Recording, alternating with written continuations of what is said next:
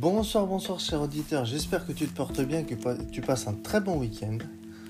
Donc en ce 19 novembre, je vais te faire un point d'analyse technique et je vais te parler un petit peu de RoboForex. Ça va être un, un podcast un peu différent d'habitude, mais parfois ça fait du bien de changer un petit peu. Alors, on va commencer par les crypto-monnaies. J'ai été faire un peu euh, d'analyse technique et je vais t'indiquer donc euh, certaines données si jamais tu souhaites y investir ou regarder ce que ça donne. Donc pour la crypto ING, nous sommes à un niveau haut, on est environ à mi-parcours du top. Pour le, donc je ne conseillerais pas forcément d'investir sur ING sauf si tu crois vraiment en le projet et que euh, tu penses qu'il peut aller éclater son top, pourquoi pas S'il peut le dépasser, ça peut te faire une belle plus-value. On sait que les crypto-monnaies en apportent de très belles. Pour le link, les bandes de Bollinger que je vais appeler d'ores et déjà bébé pour que tu sois au courant pour la suite du podcast. Elle est en hausse. Il y a une cassure de la MM, donc la MM c'est la moyenne mobile. Je le rappelle pour ceux qui ne le savent pas forcément. Donc il y a une cassure de la MM7 et rebond sur la MM21. Pour Rune, c'est pareil. Il y a la BB qui est en hausse et il y a un rebond sur la MM7. Ce qui signifie que, en gros, ces cryptos peuvent aller chercher des plus hauts et encore de plus en plus hauts. Donc, il y a toujours la possibilité d'investir dessus, même si elles ne sont pas à leur plus bas. Pour AR, la BB est en hausse et elle fait un rebond sur la MM7 après une petite cassure pour rebond sur la MM21. Pour FET, c'est un peu pareil. La BB est en hausse, elle fait un rebond sur la MM7 après la petite cassure pour rebond sur la MM21. Solana, c'est pareil pour la BB et c'est un rebond sur la MM7 ainsi que pour RAI. Concernant la paire BTC Euro, donc Bitcoin Euro, il y a une bande de Bollinger, donc une BB en, en hausse, un rebond sur la MM7 après une petite cassure pour rebond sur la MM21. Attention, ces deux moyennes mobiles semblent vouloir se croiser. BTC USD, on sera un petit peu sur le même schéma, donc BB en hausse, rebond sur MM7 avec petite cassure pour rebond sur MM21. Idem pour la paire Ethereum Euro. Donc attention parce que ces deux-là, toujours pareil, semblent vouloir se croiser.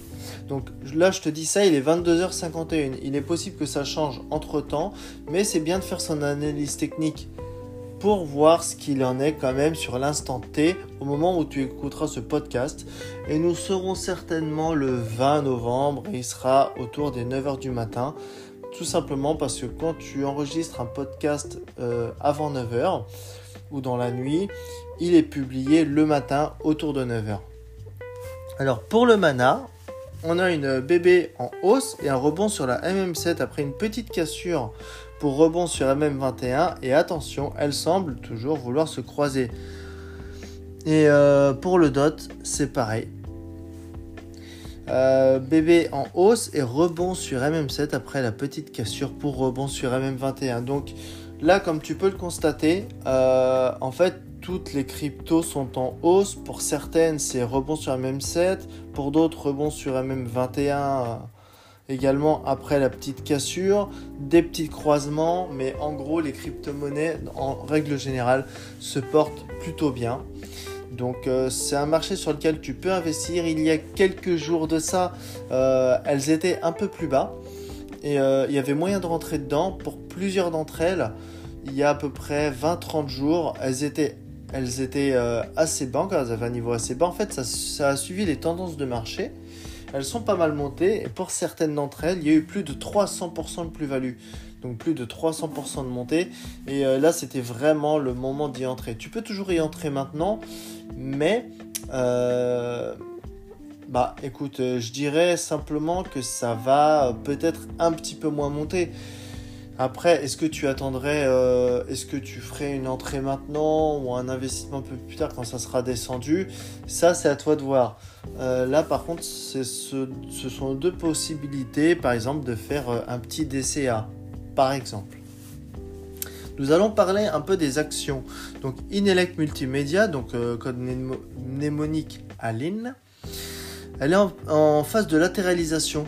Elle a fait un rebond sur la MM21 après un croisement sur la MM7 de la MM21 et 50. Voilà. La MM7, tu vois, elle était, euh, elle était en descente. Et c'est toujours possible d'investir dessus. Alstom, code Allo. Alors je ne vais pas indiquer le code forcément à chaque fois, mais je te l'indique là juste pour le fun.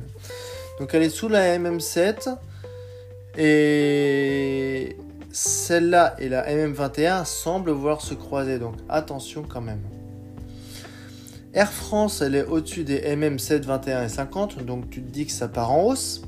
Nexity, Nexity, secteur de l'immobilier donc, elle est au-dessus des MM7, 21, 50 et elle a un rebond en plus sur la MM7. La MM200 est bien au-dessus. Televista, donc tu as le secteur euh, aussi de l'audiovisuel, elle est au-dessus des MM21, 50 et 200, mais par contre c'est sous la MM7, donc à voir en fait à court terme ce que ça va donner. Renault, ils sont au-dessus des MM7, 21, 50 et 200. Attention, Renault, ça monte. Donc à voir s'il faut entrer maintenant ou si on attend un petit peu. Ça dépend aussi de ta psychologie vis-à-vis de l'entreprise. Téléperformance, tu seras au-dessus des MM7, 21, 50 et 200, avec la possibilité de croisement de la MM7 et 200 prochainement. Attention.